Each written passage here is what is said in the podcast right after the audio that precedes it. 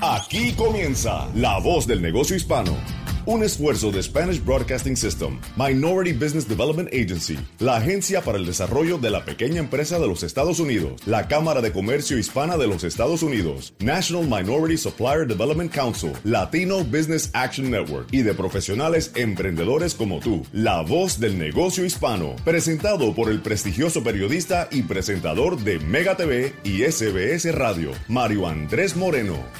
Hola, hola, ¿qué tal? Muy buenos días en cualquier rincón de la Unión Americana y Puerto Rico. Un saludo para todos los oyentes. Esta es La Voz del Negocio Hispano. Mi nombre es Mario Andrés Moreno. Un placer saludarlos desde la bella ciudad de Miami. Un domingo lleno de mucha expectativa. Y nosotros muy contentos de tenerles con invitados muy especiales en el día de hoy que les van a inspirar, que les van a permitir conocer nuevas herramientas e instrumentos para seguir adelante con su negocio hispano. Vamos a comenzar el programa de hoy saludando desde Virginia a la señora Sara Rodríguez. Sara Rodríguez, además de ser la CEO de Titan Title, una compañía especializada en títulos de propiedades, también es la presidenta nacional de Real Estate Professional Hispanos o Hispanics. Qué placer tenerte en el programa La Voz del Negocio Hispano. Sara, bienvenida. Gracias, un placer. Muchísimas gracias. Qué interesante, ¿no? Cuando se habla de todo lo que tiene que ver con real estate, es uno de los temas de mayor exposición en estos momentos de la pandemia. Ha hecho que muchos cambien la manera de hacer negocios e incluso muchos se han tenido que reinventar, entrar como realtors, pero aprovechando lo que pareciera un boom extraordinario de personas que se están teniendo que mover de un lado al otro del país por el tema de la pandemia. Sí, definitivamente ha sido tremenda oportunidad para muchos. Claro está que muchas personas, no nos podemos olvidar de que muchas personas están sufriendo con lo de la pandemia, de sus trabajos y todo eso. Pero al final del día, para nosotros los hispanos, el tener nuestra casa, el tener real estate, es una manera no solamente de tener nuestro pedacito del sueño americano, sino también es tremenda oportunidad para nosotros poder crear dinero y wealth generacional para nosotros y para nuestra familia. Sin duda es un momento histórico para todos. Como tú muy bien lo decías, hay personas que están sufriendo muchísimo. Diariamente en nuestro programa de radio que hacemos aquí en el sur de la Florida, en nuestra emisora Z92.3 y también el noticiero de Mega TV a través del Mega News, hablamos una y otra vez de algo que está en ciernes y es la expectativa como una especie de olla de presión que sigue creciendo porque por el momento hay una moratoria de lo que se llama el delinquishment, o sea, del desalojo hipotecario, claro, tanto a nivel comercial como a nivel familiar. Cuéntanos un poco de cuál es tu perspectiva de lo que pudiera suceder como especialista en real estate y en títulos en los próximos meses o en el próximo año después de que, confiamos en Dios, se alivian este tema de la pandemia. Claro, bueno, como has bien dicho, ahora mismo estamos en una posición muy difícil porque estamos viendo que los intereses están más bajos que lo que han estado en mi vida. O sea, yo le digo a la gente que no sé de dónde vamos a estar acá, porque cuando yo compré hace muchos años, tú tenías un 6% de interés o un 7% de interés y eso era fenomenal. Y ahora estamos mal acostumbrándonos a ver los intereses tan bajitos. Por el otro lado, estamos teniendo personas que o han sido furloughed o les han bajado los salarios y no están pudiendo hacer los pagos mensuales. Yo creo de que esto no va a ser como la crisis que tuvimos hace muchos años. Yo creo que como el inventario todavía está bajito y no hay muchas casas por ahí, todavía vamos a ver gente de que cuando vayan a poder vender sus casas, si las tienen que vender, van a poder tener equity, van a poder sacarle un poco de dinero a las casas. Lo más importante ahora mismo es el de tener comunicación con sus bancos. Si ustedes van a hacer un forbearance, entérense bien de cuáles son los términos y qué es exactamente lo que están pasando. Lo que yo estoy viendo es que muchas veces los bancos están poniendo a un montón de gente en forbearance que ahora mismo sí pudieran hacer los pagos. Y quizás eso no es lo más que le convenga a las personas, porque entonces, ¿qué pasa? Ese dinero eventualmente lo tienen que pagar. Y lo que hay que enterarse bien es de cómo van a tener que pagar ese dinero. Porque quizás usted ahora mismo sí puede pagar esos pagos mensuales, pero si los términos son de que va a tener que hacer dos pagos o terminarlo de pagar en cierto tiempo, muy poco, pues entonces ahí es que puede que puedan perder la casa o tener que vender sin querer solamente por estar en forbearance. Así que es bien importante que ustedes lean bien los términos que le está dando el banco y se enteren bien de cuáles son las repercusiones antes de aceptar cualquier trato con el banco. Interesante, exacto, que como decía la abuela, no vaya a ser que el remedio salga más caro que la enfermedad. Interesante porque... Así es. Sí, muchas personas que realmente, mira, han perdido el trabajo, otras que les han bajado el 50% de su ingreso o el 30%, lo demás ven realmente que el pago mayor de su entrada económica es la hipoteca. Entonces dicen, sí, vamos a llegar a un acuerdo con el banco si hay un forbearance de 3 meses, de 9 meses, no todos los tiempos, y por eso es bien importante lo que les está contando, amigos, Sara Rodríguez, porque no todos estos forbearance o todos estos préstamos o posponer los pagos se van a hacer al final de la letra, que son 20 años, 30 años, sino que hay una letra menuda, y te lo cuento porque le ha pasado a gente que conozco, Sara, que es, mira, claro, te vamos a dar este forbearance, este perdón de pago por 6 meses, pero me tienes que pagar los intereses, me tienes que pagar lo que se llama el escrow, ¿no? Los intereses, uh-huh, el seguro, y entonces después de estos 6 meses me tienes que pagar la cuota del mes, pero además una porción de lo que te dejé de cobrar. Es así la cosa, ¿verdad? Claro, por eso es que les estoy diciendo, o sea, el banco igual, aunque no les esté cobrando a ustedes, tiene que pagar los escrows. ¿Qué son los escrows? Los escrows es un pago adicional que está incluido en su pago mensual, que el banco pone aparte para pagar los impuestos de bienes raíces de la propiedad y la aseguranza de la casa, porque eso siempre tiene que estar vigente. Miren, hay ahora mismo, como les he dicho, es uno de estos tiempos que de verdad las cosas son rarísimas, pero también hay mucho oportunidad. Los intereses están bien bajitos. Si la gente se ve de que están teniendo quizás algún problema, averígüese si hay alguna manera de que ustedes refinancien. Porque si usted tiene un 4 o un 5% de interés y lo puede refinanciar por un 3% o menos, ahí justo le están bajando entonces los pagos mensuales. Y quizás eso de bajar los pagos mensuales es lo que le ayuda a las personas de mantenerse haciendo sus pagos. Nosotros estamos viendo, como bien habías dicho, de que una de las bendiciones que ha dado la pandemia, que no han sido muchas en mi opinión, sí, pero claro, una de las bendiciones es de que la mayoría de los empleadores se han dado cuenta de que hay ciertas cosas que se pueden hacer virtualmente. Eso quiere decir de que ahora la gente se está movilizando y mudándose a quizás áreas que no son tan caras, que ustedes no tengan que ir todos los días al trabajo o puedan buscar otras oportunidades que sean más flexibles. Y pues hay veces de tener que ser creativo y de ver cómo es lo que le beneficia mejor a ustedes y a su familia para poder mantener esa casa en su familia. Tremendo. Bueno, ya hablamos de la parte mala. Yo sé que ya has dado parte de la parte, has dado parte de lo positivo, pero quiero profundizar un poquito más, Sara, si me lo permites. Son claro, intereses bajos históricos. Sí. Nos está escuchando una familia que tiene un dinerito ahorrado, 6, 7 mil, 10 mil dólares, 20 mil dólares que le pueden servir para un 5%, un 10% de entrada de una propiedad. No sé si estoy siendo demasiado conservador, pero ¿qué es la recomendación que le das a las personas ahora en medio de esta situación tan complicada y que dicen, bueno, tengo unos ahorros, pero me da temor comprar la casa de mis sueños o el apartamento de mis sueños y desaprovechar esta oportunidad de los intereses tan bajos? ¿Cuál sería tu recomendación como profesional? Mi recomendación es que compren. Nunca los intereses van a estar así tan bajitos. Nosotros a ustedes le van a estar pagando a alguien para hospedarse en algún sitio. Si le están pagando a otra persona o están pagando para ustedes, invirtiendo en su futuro, es mejor invertir en el futuro de uno. Así es como la gente empieza a estabilizarse económicamente en los Estados Unidos. Nosotros hemos estado haciendo en la organización en la cual yo pertenezco, que se llama NAREP, hacemos varios estudios.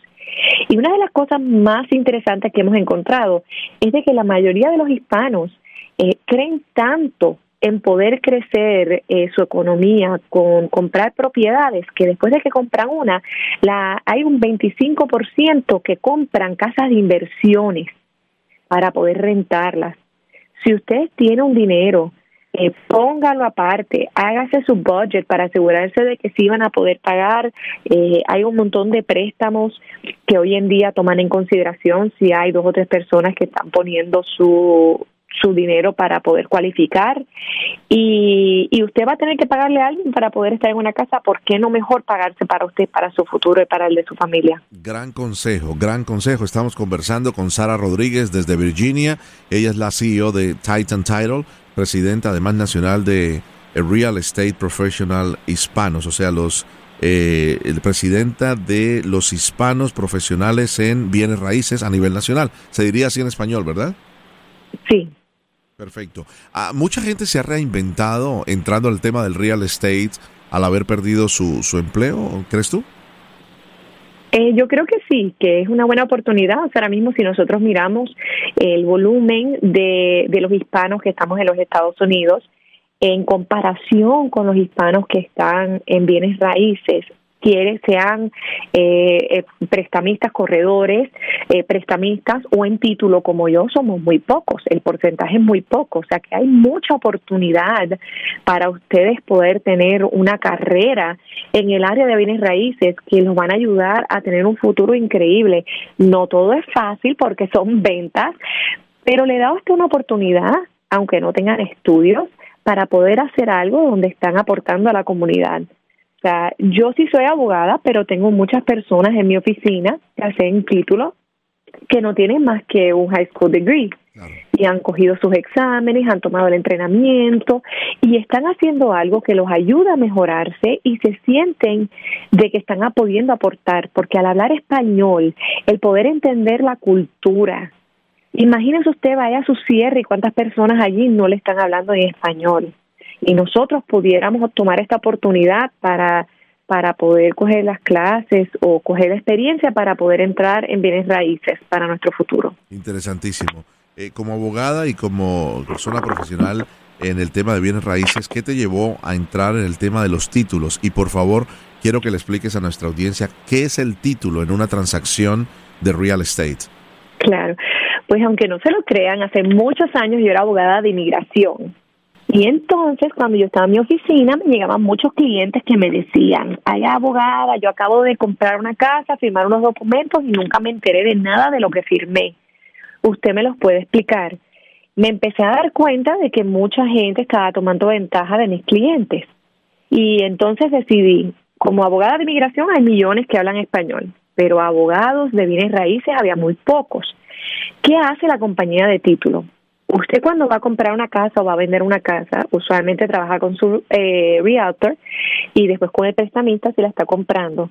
Pero siempre hay necesidad de tener una compañía de título que es la que gestionamos todo el papeleo. Nosotros trabajamos con todo el mundo, los vendedores, los compradores, los agentes de bienes raíces, el prestamista, para asegurarnos de que todo el papeleo sea correcto, de que el vendedor le vaya a dar a usted la casa sin tener ningún embargo o algo en contra de ella, y de que el prestamista le haga firmar los documentos correctos. Pero ahí también se le están explicando los documentos de su préstamo, y ya eso no lo sabemos nosotros. O sea que es siempre bien importante, yo le digo a la gente, usted exija de que en la mesa y en la compañía de título hablen el lenguaje del cual usted se sienta cómodo. Usted está firmando unos documentos muy importantes, como estábamos hablando. O sea, la mayoría de la gente que los está llamando hablando de los de forbearance o de cualquier cosa, no, quizás nunca ha leído esos documentos. O sea que es bien importante que usted tenga a alguien que le explique en el lenguaje que usted se siente cómodo cuáles son los términos para asegurarse de que usted está firmando lo que le habían prometido. Interesantísimo, Sara. De verdad que fascinante conversar con usted. Cuando se firma un negocio de una propiedad, tal vez es el contrato más importante de tu vida después del matrimonio, porque es para... Claro. Mínimo, es 30 años mínimo, entonces sabes, uno igualmente emocionado al casarse, los anillos, el pastel y el vestido de novia y el corbatín del novio, y es un proceso largo que hay que saber llevarlo. La misma es la situación de los papeles que se firman para la compra de una casa. Sara, un placer conversar. Y si sale mal, sale igual de caro, les voy a decir. O sea, ustedes no saben cuántas veces, no, un divorcio sale carísimo, pues lo mismo si le sale mal la casa. Usted no sabe cuántas veces yo miro el título, sí, y me doy cuenta de que hay alguien que no ha firmado, que tiene que firmar. Mando la persona que no se supone. Y hay veces que me llegan clientes y yo les miro el título y les digo, ay, pero caballero, aquí hay un préstamo del vendedor anterior que no se ha pagado, que ahora usted es responsable de eso. O sea, que como el divorcio, esto puede salir caro. Así que es bien importante. Hay ciertas cosas en la vida que uno no escatima. Exacto. Búsquese en una compañía de título, un profesional, los realtors, usted háblese con alguien que entienda, que le sea profesional, lo mismo con el prestamista, porque puede, si las cosas se hacen mal o no se ven todos los detalles, puede costar mucho dinero. Tremendo. Sara, un placer saludarte, enorme de tenerte en el programa también, un placer. Sara Rodríguez, CEO de Titan Title, desde Virginia, presidente nacional del Real Estate Professional Hispanic. Cuando vaya yo a comprar mi casa de retiro en Virginia o lo demás, estar cerca de uno de mis hijos que vive allí en el área de Bethesda, pues entonces llamaré a tu compañía. Un abrazo, Sara. Gracias por estar con nosotros. Claro que sí. Un placer. Buen día. Para cualquier pregunta o para comunicarse con nosotros o cualquier invitado de nuestro show, visite lavozdelnegociohispano.com o envíonos un correo electrónico a lavozdelnegociohispano@sbscorporate.com. Tenemos más. No se vaya. Estás escuchando La Voz del Negocio Hispano con Mario Andrés Moreno. Vamos a la ciudad de New York. Allí está un gran amigo, además colega, vocero oficial de la Mega 97.9 FM, vocero de Cabanillas y Asociados. Y antes de saludarte, mi querido Rafael, te quiero decir que me llevé una linda sorpresa el fin de semana, chequeando las emisoras de radio, chequeando el programa, a qué hora salía en cada ciudad. Y a las 8 de la mañana estabas tú entonces en la 97.9 en la Mega. Y después venía nuestro programa de La Voz del Negocio Hispano, del cual eres un amigo recurrente y un invitado recurrente por el gran conocimiento que tienes y que enriqueces el programa con todo lo que le cuentas a nuestros oyentes. Bienvenido, Rafael Veras, ¿cómo estás? Estoy bien, Mario. Un placer de poder compartir la radio una vez más contigo, compartir este micrófono. Es un placer poder estar aquí contigo y así es, estamos haciendo una ardua labor todos los fines de semana, sábados y domingos. Estamos en la Mega trayéndoles información, hablando de diferentes temas a través de los programas de Cabanillas y Asociados, el abogado en la radio, y para eso estamos aquí, para ayudar, para orientar y para proveer servicio a toda nuestra gente latina, especialmente acá en el área triestatal y ahora también nacionalmente a través de este programa. Hace rato no tenía la oportunidad de conversar contigo. Cuéntame en términos generales cómo va la situación de los negocios en el área triestatal de Nueva York, New York, porque se ha complicado, ¿no? Empezaron a abrir los negocios a un porcentaje, 25%, pero lo que hemos hablado, ¿no? El espacio es muy limitado, ha habido críticas, el tema también de las escuelas se ha complicado, ha regresado el contagio de coronavirus, ha empezado el frío en el noreste de los Estados Unidos y también han aumentado potencialmente el número de contagios. Cuéntanos un panorama, Rafael, de lo que está viviendo nuestra gente linda allá en New York. Así es, Mario. Aquí en el noreste, yo diría, área triestatal, estamos viviendo muchos variables. O sea, día a día tenemos variables de que el negocio, de que si la escuela, yo mismo tengo 3 hijos y a veces le cierran la escuela a los 2 más grandecitos y tenemos que andar buscando qué hacer, cómo optar. So, a nosotros también, mi gente, es igual que ustedes. Nosotros vivimos el mismo dolor de cabeza con la escuela, con los negocios, con todos los procesos, transportación. So, aquí estamos, yo diría que somos una de las ciudades primerizas en tratar de desenvolverse y tratar de volver a la normalidad, pero sí está convirtiéndose en un reto para poder continuar con los negocios, reabrir los negocios, mantener los negocios abiertos con las nuevas pólizas, el frío que ya viene por ahí. También tenemos que acomodarnos a eso. Ya los negocios que tenían personas que se sentaban afuera, especialmente los restaurantes, tienen que traerla adentro, pero adentro ahora tienen limitación en qué cantidad de gente pueden servir al mismo tiempo. So, está trayendo sus propios retos también. No solo negocios de comida, del mercadeo, en muchos lugares hay muchos negocios que han cerrado sus puertas permanentemente, o sea que no van a volver a reabrir.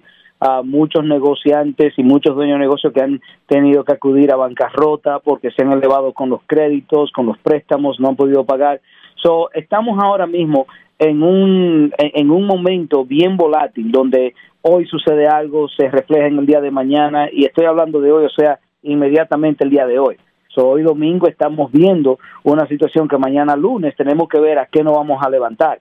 Pero sí mantiene todo interesante porque está causando mucha evolución en los sistemas, mucha evolución en los negocios, mucha evolución en cómo ingeniarse para poder contrarrestar los retos del día de mañana. Y estamos aquí trabajando igual. Asimismo, aquí en Nueva York, en Cabanillas, tenemos 3 estados. A veces cuando nos dan las alertas que de cruzar de Nueva York a New Jersey, que por favor reduzcan el tránsito. Imagínate, nosotros tenemos oficina en 3 estados.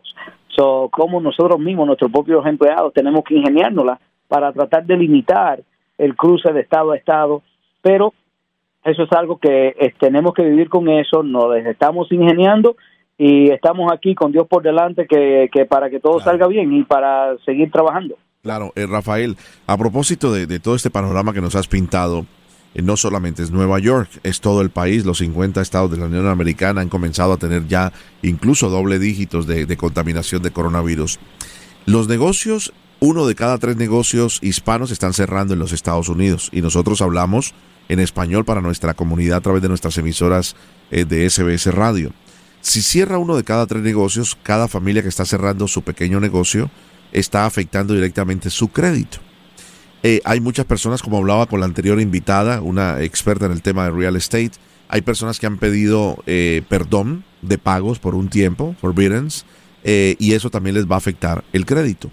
Cuéntanos cómo se afecta la puntuación crediticia y qué pueden hacer las personas que hoy están cerrando su negocio, pero mañana necesitan un nuevo préstamo, necesitan ir a un lugar a que les renten un nuevo local, necesitan ir a comprar un nuevo van para llevar sus nuevos productos, solo de más, y se encuentran con una pared que se llama, amigo, amiga, su crédito lo ha dañado.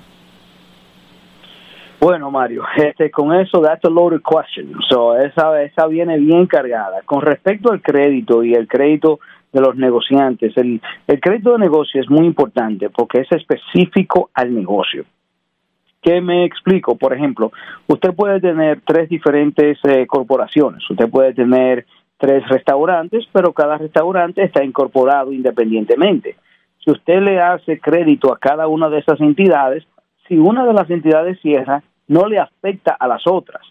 Pero cuando somos garantores personales, por ejemplo, cuando vamos y obtenemos un préstamo, un financiamiento de un vehículo, algún tipo de lease, para el local que usted tenía, y usted firma como el guarantor, la corporación por en sí puede y tiene el derecho de hasta irse a bancarrota si es necesario, cerrar sus puertas, pero como usted firmó como guarantor, también le va entonces, como quien dice, a heredar eso en su crédito. Usted va a heredar esa mala notificación en su crédito de que usted no pudo pagar.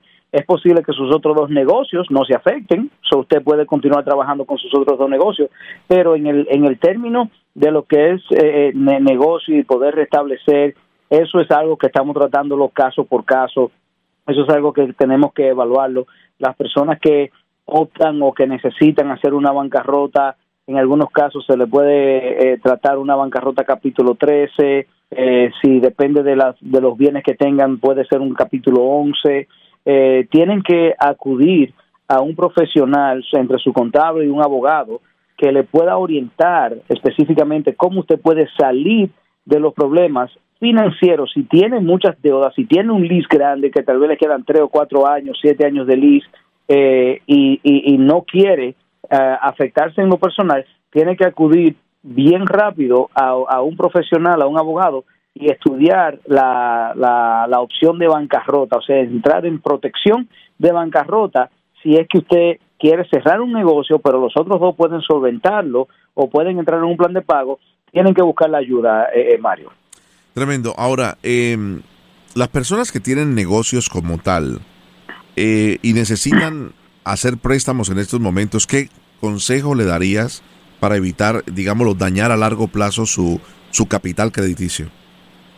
Bueno, todos aquellos que necesitan ahora mismo tomar préstamo o ser reevaluado para segundo préstamo. Todavía existe el préstamo SBA, que es directamente del gobierno.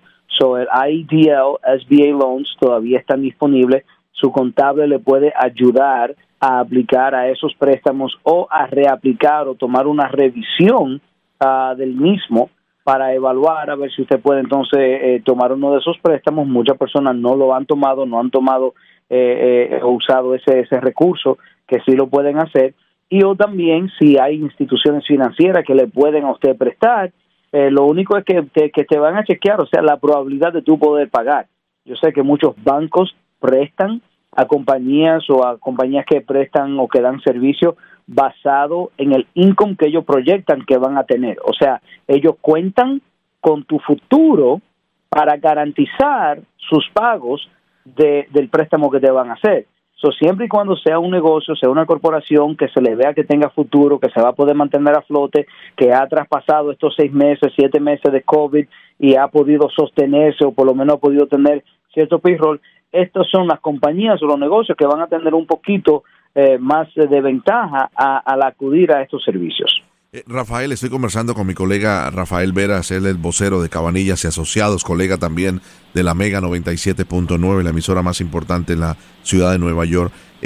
Con esta situación que tenemos hoy día, muchas personas que nos están escuchando dicen, bueno, suena muy bonito todo lo que me está diciendo Mario Andrés y Rafael, pero nosotros estamos a punto de cerrar, esperar que empiece un nuevo año, que pase un poco el tema de la pandemia, que haya una vacuna, que haya tratamiento, para poder, salir adelante. ¿Cuál sería el consejo para esta gente que tú le das, Rafael? Bueno, ahora mismo para todos esto está siendo un desafío y estamos viviendo unos momentos sumamente difíciles. Lo bueno es de que si usted tiene un buen contable y usted tiene un abogado que le pueda orientar a los pasos a tomar y a orientarle cuáles beneficios o cuáles programas a aplicar en estos momentos. Existen las ayudas, existen maneras que usted pueda salir a flote, tratar de no sobrecargarse con responsabilidades, algo que nosotros hemos tenido que hacer, yo en lo personal, también en Cabanillas, es prácticamente cómo aprender a trabajar tal vez con un poquito menos de personal, cómo recortar ciertos gastos, aunque sea temporalmente, de no incurrir en ciertos gastos, cómo manejarse dentro de los requerimientos, porque yo sé que uno recorta en algunos gastos, pero ahora hay que estar comprando los guantes, hay que estar comprando mascarilla para el staff, hay que estar comprando las manitas limpias o el alcohol para que los clientes cuando vengan se limpien las manos. Son gastos adicionales que no teníamos antes, y encima de eso el negocio está produciendo menos plata. So, una cosa tiene que compensar la otra. So, en eso hay que ver, y es por ciudad, después es por recinto, por town, tienen que ver las opciones y ayudas que hay locales. So, para esto es muy necesario y muy importante de que usted se comunique con sus agentes o con sus delegados locales para ver cuáles ayudas usted tiene que puede acudir.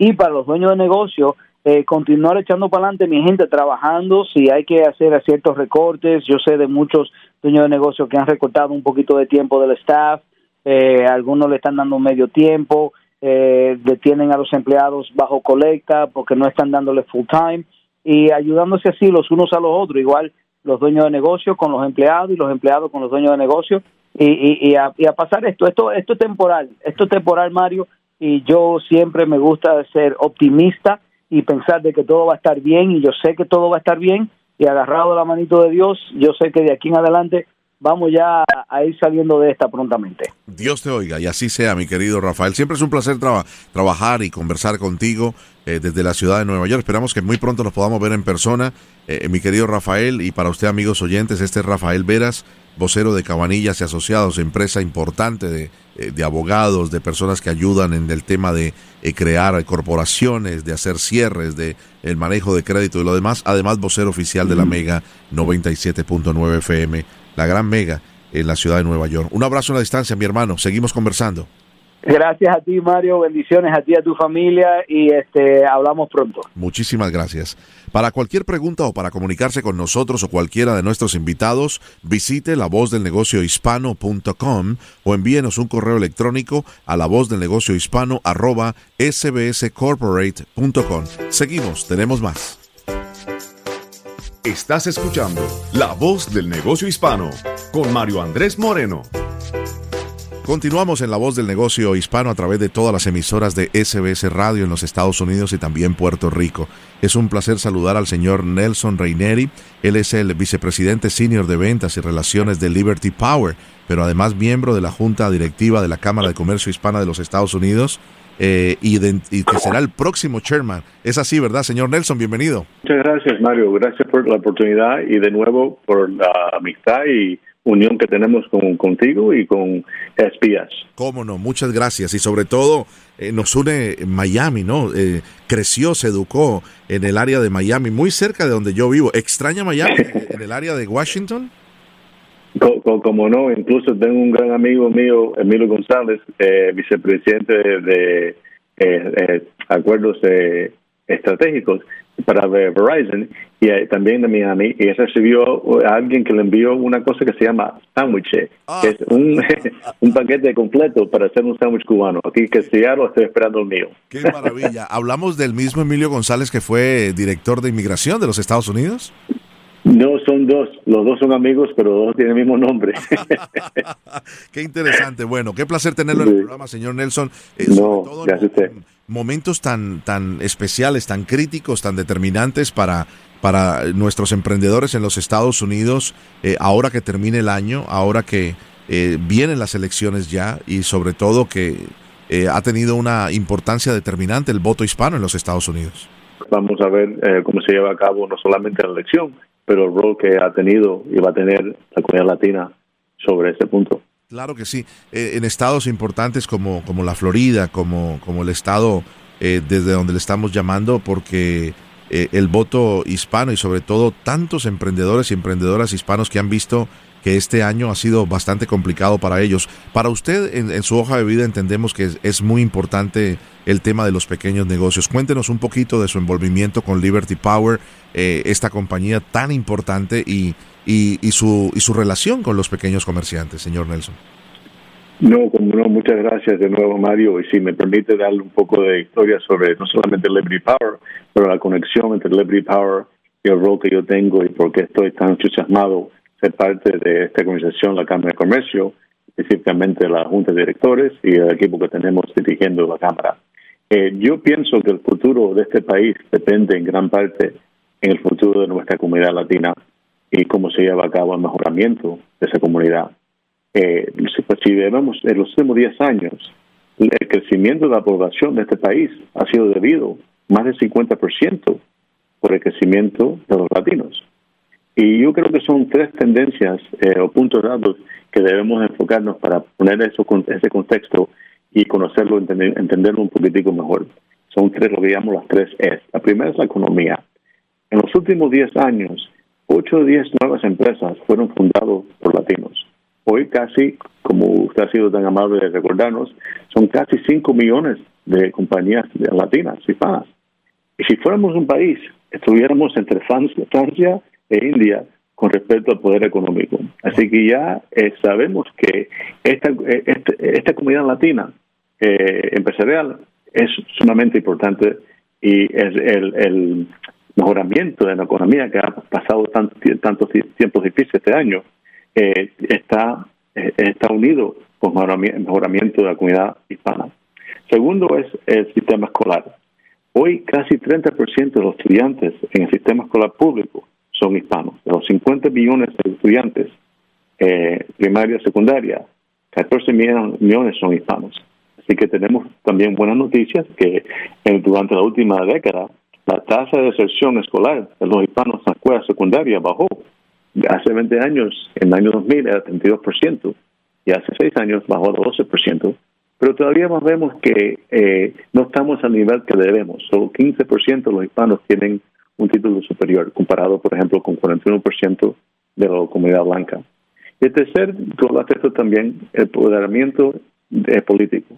y crecimiento de esos hispanos, de ese voto elegible, ha sido también basado en crecimiento de los hispanos. Si vemos solamente los seis estados con los votos electorales más grandes, California, Texas, Nueva York, Florida, Illinois, Texas,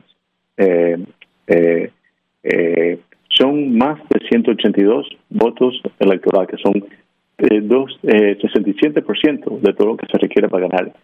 Y esa población de esos seis estados son casi 30%. Así que vemos que si la población hispana sigue creciendo y sigue demostrando su poder electoral, político, va a ser una cosa muy poderosa, muy importante para nuestra comunidad. Ahora, ¿por qué estas empresas son tan importantes? Hemos visto este año que con el asunto de COVID y otros problemas que hemos tenido, los hispanos han sufrido mucho, especialmente las compañías hispanas.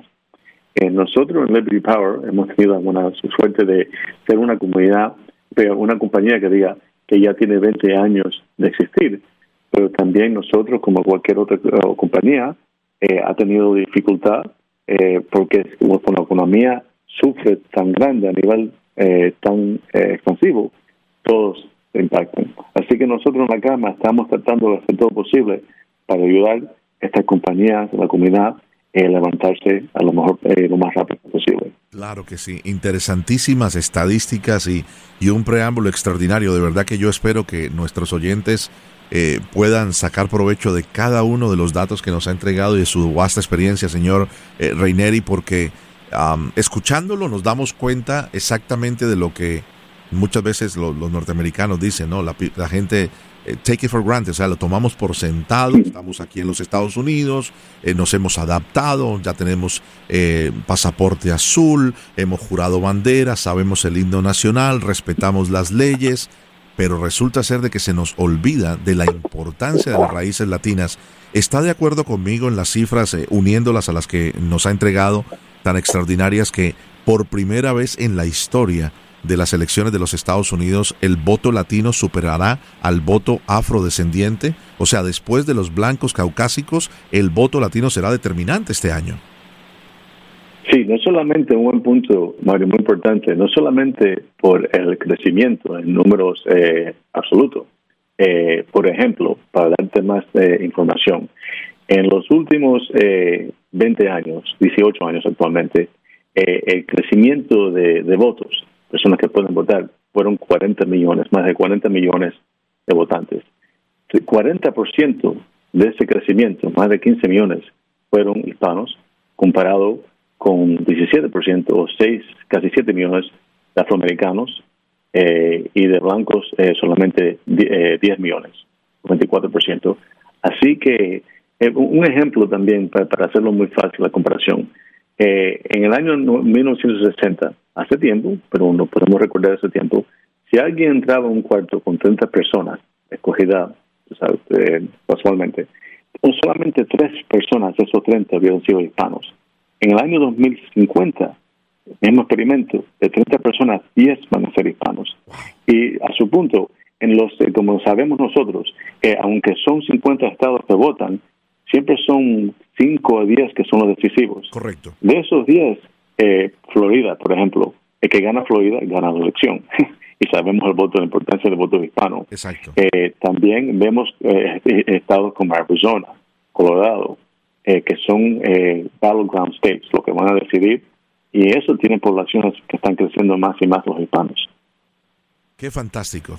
Tomando nota, le digo sinceramente que terminando el programa de esta semana lo volveré a escuchar para tomar cada uno de estos datos tan extraordinarios que nos está entregando. Hablemos un poquito de Liberty Power. ¿Esta compañía es de dueños hispanos? Sí, en la historia de Liberty Power, obviamente tengo un prejuicio porque trabajo ahí, pero trabajo ahí porque quiero mucho el sueño, el propósito y la historia de Liberty Power. Correcto. Liberty Power fue fundado por tres cubanos americanos, David Hernández, su hermano, Eliezer y Alberto Daire. Yo conocí a David cuando yo estaba trabajando en Washington por Senador Kerry, y hace como el año 2003, creo que fue, Y en ese tiempo, si usted se recuerda, había una compañía que se llamaba Enron. Sí. Enron era una compañía muy admirada, pero entonces falleció, fracasó. Entonces David fue uno de muchos empleados que lo votaron. Todo el mundo, ok, mañana se acaba, llévate tu escritorio, tus plumas, pero ya eso es todo lo que vas a llevar. Y David, como yo, nació en Cuba, se crió aquí, fue primero, como yo, estudiar y graduarse de la universidad. Y cuando él vio que se acabó la compañía, estaba lleno de deuda estudiantil, él dijo, voy a empezar una compañía. Y yo conocí 6 días después que empezó su compañía y tenía una visión. Y la visión era que en ese tiempo abrió el mercado por estado por estado, en el sector de energía. Si uno vive, por ejemplo, en Florida, comparado con Massachusetts o Texas, en los estados de Massachusetts y Texas, son 13 estados, una población de más de 40 millones de residentes y consumidores, que ese estado le permita a uno comprar la electricidad de la manera parecida que uno compra teléfono celular. Pues tienes una opción más que la utilidad local.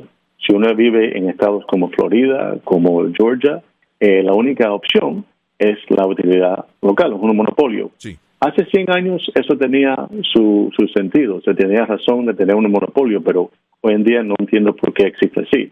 Así que él tuvo esa visión y empezó su compañía, y ya estamos en casi año 18 para nosotros, y en ese tiempo hemos podido crecer. Le hemos servido más de 100 de miles de personas para darle la opción, no solamente de protegerse contra aumentos en la tarifa, porque cuando uno está con solamente la utilidad, uno está viviendo cada 6 meses o 3 meses cuando sube o baja el precio. Pero como igual con un contrato celular, cuando compras de Liberty Power, uno tiene opción de comprar 1, 2 o 3 años, entonces a través de eso, no solamente asegurar la misma tarifa, el mismo precio a través de largo plazo, pero también traer energías renovables y escoger energías renovables. Nosotros, por ejemplo, para los consumidores residenciales, solamente proveemos energías renovables. Y también con las compañías grandes podemos entrar en ese ambiente y hemos servido más de 100 de los que se llama Fortune 500, compañías como Costco y Pepsi. Y eso es conectado al propósito de la misión de la Cámara de Comercio. Nosotros queremos ver más compañías como Liberty Power que empezaron en la sala de David hace 20 años y hoy tenemos más de 150 personas trabajando a través del país, la mayoría en Florida. Y también si uno ve el grupo de personas que trabajan con nosotros, es un grupo diverso, no solamente de latinos, pero una vez hace 2 o 3 años conté y eran más de 40 países de origen de personas que no trabajan con nosotros. Claro. Así que una historia que nosotros, Liberty Power, porque también la libertad de tener la oportunidad en este país de empezar su propia compañía. ¡Qué maravilla! Es una historia fantástica. ¿Tienen presencia en qué estados me decía, señor Reyneri? Sí, los estados que permiten, y quisiéramos ver más estados que hagan eso, claro. La opción es mayoría de los estados se llama New England, Nueva Inglaterra, Massachusetts, Illinois, Connecticut, Nueva York, Illinois, Ohio, Pennsylvania y Texas. Maravilloso. Ajá. Maravilloso. Y lógicamente sería un sueño, ¿no?, de poder tener en más estados este tipo de opción, de poder entrarle al tema de la energía, pero también no solamente asegurando unas tarifas por varios meses por adelantado, pero también poder entrar en otros tipos de energía. Es un tema muy amplio de que nos gustaría seguir hablando en una próxima oportunidad.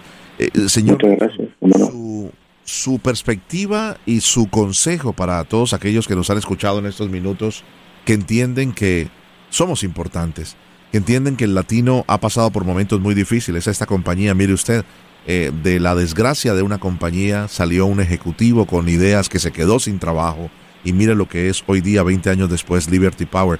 Hemos aprendido mucho de esta maravillosa historia de 3 hermanos cubano-americanos. Pero, ¿qué pueden emprender o aprender nuestros oyentes, emprendedores y emprendedoras, en momentos tan difíciles, donde muchos están que bajan los brazos, dicen, no llego a diciembre, simplemente las cuentas no me dan, voy a sucumbir, entendiendo de que uno de cada 3 negocios que se están cerrando en los Estados Unidos son de hispanos, pero que 8 de cada 10, como usted nos lo decía desde el año 2008 que se abren, son de hispanos. ¿Cuál es ese mensaje como hispano, señor Reyneri, para todos los que le están escuchando? Bueno, Mario, es una pregunta tan agradecida, tan importante, y te agradezco tanto la oportunidad de compartir la respuesta, porque eso es la razón por cual la Cámara de Comercio existe. En cierto sentido, también lo que nos da impulso a Liberty Power de ser ejemplo para las personas que están manejando o pensando empezar su propia compañía. Primero es que no dejen de perder la visión, el optimismo, porque todavía con los problemas que tenemos, pensamos que vivimos en el mejor país del mundo. Tenemos problemas, pero tenemos la libertad, la oportunidad de mejorar y confrontar esos problemas. Primero. Segundo, que lo que está haciendo la Cámara de Comercio, bajo este grupo de directores y el equipo que tenemos, Ramiro del equipo, es enfocarnos en lo que llamamos las 3 Cs. Primero, ayudar a las compañías hispanas a desarrollar su capacidad. Por ejemplo, cuando yo era joven, mi padre, por un poco de tiempo, lanzó una bodeguita. Y en ese tiempo nos fue muy difícil. Y yo estoy muy súper orgulloso y agradecido a mi padre por intentar ser empresario, y aunque no funcionó el negocio, me dio muchas lecciones. Una es que una compañía necesita apoyo para desarrollar la capacidad que una compañía necesita para llevar a cabo una asistencia positiva. Claro. He visto eso en Liberty Power, entendiendo áreas de mercadeo, de estrategias, de operaciones, de finanzas. Así que nosotros, por ejemplo, en la Cámara de Comercio, gracias al apoyo de compañías como Wells Fargo, tenemos programas como Avanzar y otros programas para ayudar a estas compañías con sus capacidades. Y eso también pensamos que la segunda C, capital, es algo que es sumamente importante. Y por eso es que nosotros estamos abogando y hemos abogado tanto este año con el Congreso a través de lo que llamamos paquetes de stimulus package, la legislación, para asegurar que no se olviden la comunidad latina. Hicimos una encuesta este año, al principio del año, fuimos la primera que hicimos una encuesta con respecto al programa de PPP y vimos que el 30% de las personas, las compañías, ni solicitaron porque era muy difícil. Y segundo, de las compañías que lo solicitaron, solamente el 30% lo aceptaron y otras encuestas vieron que números más bajos todavía. Así que estamos apoyando y enfocándonos mucho en asegurar que esas fuentes de apoyo de capital existan para esos empresarios, esas compañías latinas. Y la tercera tiene que ver con conexiones. Nosotros tenemos una junta de directores, una junta que se llama Procurement Advisory Board, compañías dirigido por Merck y por Kroger, que nos están ayudando a hacer más fácil la conexión entre las compañías que quieren comprar de compañías grandes y las compañías como Merck, como Pepsi, como Wells Fargo, como J.P. Morgan Chase, que han demostrado que tienen un compromiso, no solamente en lo que se llama supplier diversity, compañías minoritarias, darle una oportunidad de entrar en ese proceso de acceder a las oportunidades que esa compañía tiene que compran tanto, pero además, después de lo que ha pasado este año, combinación de los asuntos raciales, también con la cosa de COVID, tienen compromisos muy específicos. J.P. Morgan Chase esta semana acaba de anunciar $30 billones sobre un compromiso para confrontar y ayudar a las comunidades minoritarias a levantarse. Así que existimos en un ambiente muy diferente este año con respecto al nivel de interés que estas corporaciones grandes tienen para apoyar compañías hispanas. Queremos aprovechar de eso. Qué tremendo. Es una gran oportunidad que viene, hay que reclamarla. El nuevo paquete de estímulo es vital, prepararse mejor para evitar quedarse en el camino, porque fue muy poca la gente que después de pedir ayudas en estos préstamos lo lograron obtener, y es parte de la preparación que necesitamos los latinos de entender que es bueno tener un negocio, y hay gente que tiene negocios que son muy exitosos, pero que no tienen una contabilidad correcta, que tienen un flujo de caja importante, pero trabajan mucho con el cash y no tienen una relación con un banco local. Todo eso se vio ahora cuando más se necesitaba. Señor Nelson, por favor, lo podemos volver a invitar, se nos acaba el tiempo, pero quisiéramos volver a invitarlo a La Voz del Negocio Hispano. ¿Nos acepta la invitación? Sería un honor. Muy agradecido a ustedes. Muchas gracias. Mario. Muchas gracias. Es el señor Nelson Reyneri, vicepresidente electo, vicepresidente senior de ventas y asuntos externos del Liberty Power. Un verdadero honor tenerlo en la voz del negocio hispano.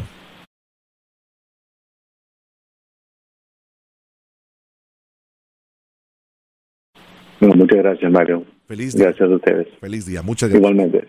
Cómo no. Para cualquier pregunta o para comunicarse con nosotros o cualquiera de nuestros invitados, por favor visite lavozdelnegociohispano.com o envíenos un correo electrónico a lavozdelnegociohispano@sbscorporate.com. Mi nombre es Mario Andrés Moreno, le agradezco mucho en la producción a Vanessa Jaramillo, a nuestro gran David Berjano. Desde la ciudad de Miami les agradecemos inmensamente la sintonía. Siga en esta emisora de SBS Radio, nuestra misión siempre traerles lo mejor. Feliz comienzo de semana.